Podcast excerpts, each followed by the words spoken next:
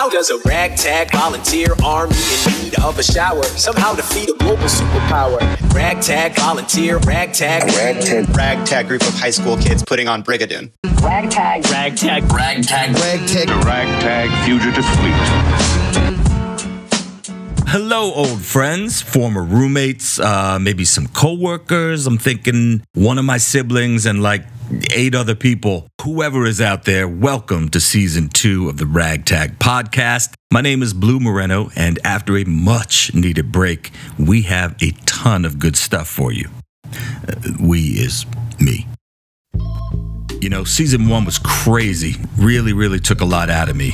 I mean, after recording two 10 minute episodes, I was like, yo, you need to slow down and breathe and take at least 11 months to recuperate. Done. So, what is this millionth show I'm asking you to try? It's a toolkit for organizers and volunteers. Now, what the fuck does that mean? I don't know. But basically, we're looking at the process from the bottom up. The boots on the ground, actual boots. Gonna talk to a lot of footwear this season, along with the women and men who lace up those kicks of salvation. I'm talking about the field directors and activists, candidates, teachers, preachers, down ballot workhorses, a few strung out influencers, public defenders, inmates, a movie star, the professor and Mary Ann, and one bona fide pack owning punk rock icon. What's up, Howie? For the past few months, I've been bouncing around the country talking to these people, recording some of their stories and lessons.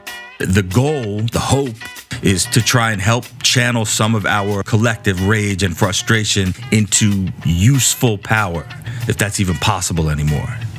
Damn. You got basic human rights being snuffed out like fucking Cawthorn key bumps. But I'm out here looking for inspiration and broadcasting ways to make a difference. For those who have money, where to spend it. For those who don't, concrete options for how to use your time efficiently and effectively. L to the F to the G, let's go. We start in North Carolina, where early voting for the May 17th Democratic primary is underway. Former state senator Erica Smith is running for Congress in Carolina's 1st District. She's kind of like Senator Warnock if the good Reverend had grown up on a farm and, you know, given birth to and raised several kids. Anyway, Erica is a badass progressive endorsed by Elizabeth Warren, Katie Porter, and on and on and on. She's running neck and neck with a dude named Donald the Dark Money Darling Davis. And while she is vociferously pro choice, Dark Money Don is no, no, no, no, no, no, no choice. Aggressively anti abortion, anti Planned Parenthood. You get the idea. So, Last week, I went down to Pitt County and Tarboro, NC to knock a few doors, see what's happening on the ground, talk to Erica for a few minutes, and catch up with her campaign manager, the wise veteran strategist Morris Katz. He's actually like nine years old and already knows more about voters and issues and politics than I ever, ever will. So now, with a tight race and votes already being cast, the single issue that separates these two candidates the most is the issue we are all talking about right now. I am angry. Angry and upset? Angry and upset and determined. The United States Congress can keep Roe versus Wade the law of the land. They just need to do it. I, have never seen you so angry. You seem to be. This is what the Republicans have been working toward this day for decades. They have been out there plotting, carefully cultivating these Supreme Court justices so they could have a majority on the bench who would accomplish something that the majority of Americans do not want. Damn straight. Now, here's a piece of my interview with Erica Smith, recorded a week before the Supreme Court bombshell dropped. A little warning the audio quality is just, it's just god awful. I have no idea what I'm doing. Sorry about that. Enjoy. Tell me what would happen if he is elected instead of you. I am the only pro choice Democrat in this race. If my Democratic opponent is elected instead of me, that will be another nail in the coffin of Roe v. Wade. He voted with Republicans on that Texas abortion bill when it was before us in the state Senate. I led the debate to block that bill. For my colleague to vote with Republicans to take away a woman's right to choose. And then before that, to defund Planned Parenthood. Do you know how many high poverty women rely on Planned Parenthood for their OB gynecological care? Do you know how many families rely on Planned Parenthood? It's just devastating. When it comes to healthcare as a whole, I am the one who sponsored legislation to expand Medicaid. He was against it. He only became on board when he was threatened with the primary. Let's just be honest here. If a woman's right to choose is an issue for you. Out of the 435 congressional races in this nation, this is ground zero for mm. that fight. We need a champion who's going to fight for reproductive freedom. It's never been more clear than just watching you for the last couple hours how many jobs are inside the job of running for office. Call time is its own animal, then just the campaign itself, and then, God forbid, you should have a personal life, you know, a family, a life outside of the campaign that you have to maintain to keep your sanity. And then there's the job that you were asking this district to hire you for. Yes. How do you keep all that straight in your head? How do you balance that? So, you know, my profession, I was an engineer for 16 years. Um, I've been an educator now for 18. I'm a minister and assistant pastor of a church in Eastern North Carolina, and I was a state legislator all at the same time. And so, At the same time. Yeah, and then add to that, I'm a mother of four sons, three of them living. I'm a new grandmother. So if you had seen me earlier today, I was on babysitting duty because I gave my son and, and his wife a break. And so they went on vacation. And so Gigi had to do her job. Mm. Yes, I'm running for U.S. House, but I'm also a grandmother. I'm also fighting for the next generation. And I'm fighting for everybody's grandchildren who wants a better, stronger Eastern North Carolina. The answer is you're a woman, which is why. Which is why. we do all of those jobs that are inherent in what we do. And you know, I look at it, it- it's been a, I, I've had to overcome some significant obstacles. And when um, my five year old son passed away, I'm telling you, that floored me. Um, that, that, that floored us, my entire family. How long ago was that? He died in 2012. And I was on the school board and I preached his eulogy on a Monday. On Tuesday, I got up out of my grief bed and I went and voted for President Obama. And I voted for myself. I was a school board candidate, I was on the ballot. And um, then Wednesday, I, I went back to work because my students need to be prepared to be able to pass their benchmark. So when I look back on that, people are like, what makes you keep on going It's because I know that there are people that I'm running to represent who've gone through far worse. And they have to get up every day. They have to navigate a rigged economy that is absolutely stacked up against them. I, know people that are fellow educators and they've been paying on their school loans and it's supposed to disappear after a certain amount of years and they're still paying on their school loans.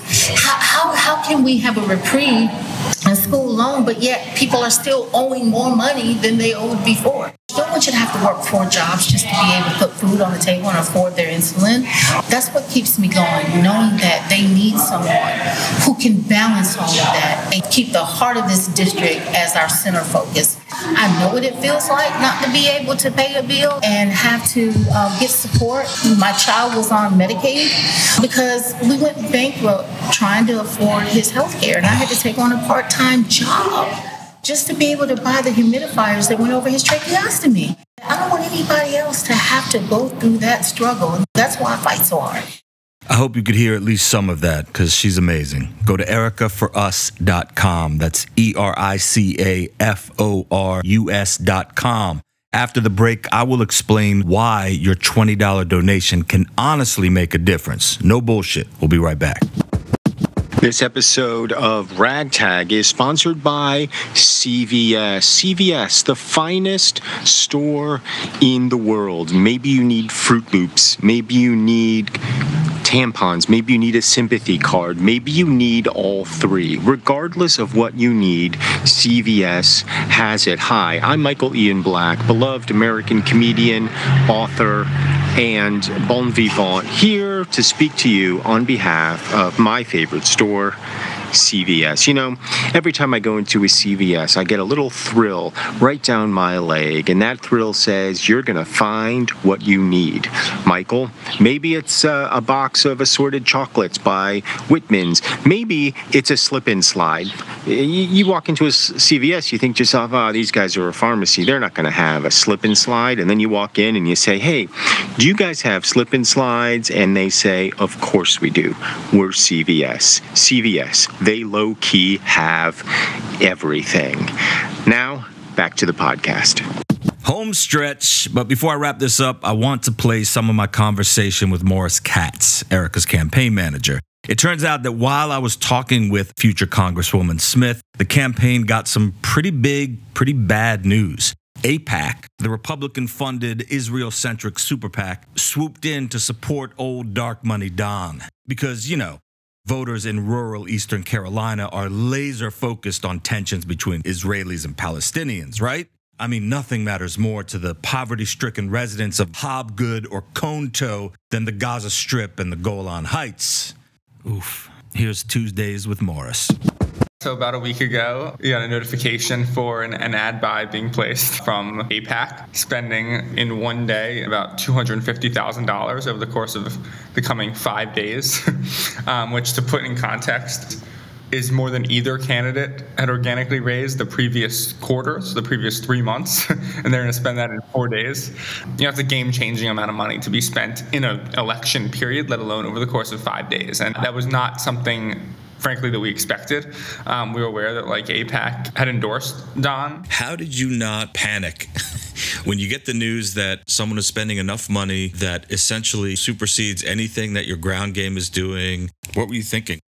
It was uh, frustrating. I would say it was. Uh, the degree that you know you're you're there. I've been working for Erica now in North Carolina for almost 14 months, uh, and in essentially 24 hours, it that almost doesn't matter. I still I believe that we will win, but our path to victory now also relies on outside sources coming in, you know, or our fundraising picking up to a degree that we're going to be able to match the money that's going in, and just the degree that you know you can be plugging away kind of day to day, and then suddenly in just like that, someone somewhere made a decision and it can you know alter a race like that. Is the only action finding someone or something that can swoop in with a similar amount of money? Is it just about money at this point? I, I think what I believe, you know, standing here with voting starting tomorrow is we do not need the most money. We need enough money. And I think there's a, big difference there, where I think we don't feel like we need to drown the airwaves 24 7 with anything. I think we just we feel like if we get our message out there, if we get Erica's story out there, and if we get the truth about Don Davis out there, we win. If we're getting our message out there and making clear the contrasts in this race, I believe that we can win. That's never a position you want to be in, but I do believe that we're in a unique position in this race where that's the reality. Like you don't get to pick, um, you know, who your who your opponents are and who's going to support them. You, you know, and. Uh, I've spent hours in phone banks or text bank, like knocking doors. All that's really important, especially right now. Like that's our path. Is like we got to knock more doors. We've got to make more calls. We've got because especially in a low turnout primary, that can counteract it. I deeply believe in year-round organizing. We cannot just show up to start knocking when there's an election, being like, "Hey, voting starts tomorrow. We need your vote." Like I do, I think that is not the right approach. That being said, if we don't have money, nothing else matters. There's definitely a, a real challenge in balancing those things. we don't need the most money, we just need enough money. 20 bucks will really help. Also, as you could hear, they could definitely use the phone bank, text bank support. So go to that website, ericaforus.com, E R I C A F O R U S.com, and do all the podcast things, please you know, the five star rating and the following us on Twitter and all that good shit. To my nieces, I'm sorry about all the cursing. Now, please enjoy this copyright protected music. Ragtag.